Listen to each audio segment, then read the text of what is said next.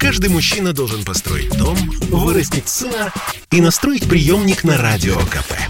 Я слушаю Радио КП и тебе рекомендую. 4 ноября – самый молодой праздник в нашем календаре. День народного единства появился сравнительно недавно, 16 лет назад. Этот праздник пришел на смену Дню Согласия и Примирения, который праздновали 7 ноября с 96 по 2004 год, и который, в свою очередь, заменил собой день годовщины Октябрьской революции. Что же произошло 4 ноября? У многих сегодня весьма смутные представления о смысле праздника, поясняет историк и публицист Николай Стариков.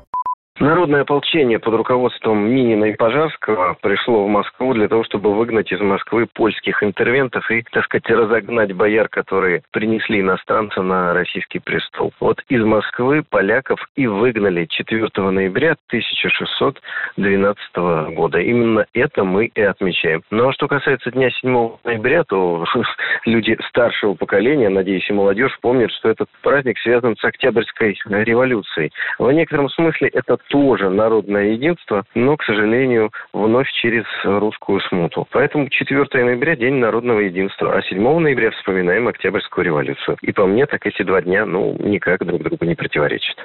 День 7 ноября – красный день календаря. Эти строчки раньше знал каждый школьник. В современной России уже выросло целое поколение, которое и вовсе не знает, что это за день. Однако и 4 ноября по-настоящему праздничным эта дата не стала, замечает лидер коммунистов Геннадий Зюганов.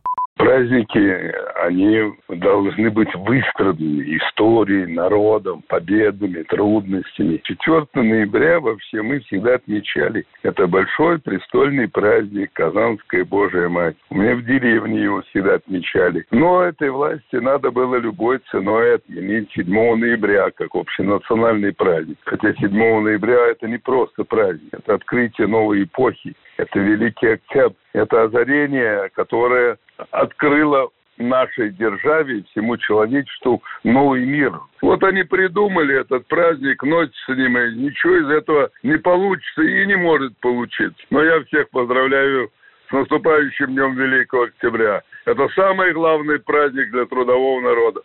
Российские космонавты, в настоящее время находящиеся на МКС, Антон Шкаплеров и Петр Дубров, поздравили россиян с Днем народного единства. Их видеообращение опубликовал Роскосмос. Шкаплеров напомнил об истории праздника, заявив, что он дань памяти событиям 1612 года, когда народное ополчение вернуло России свободу и суверенитет.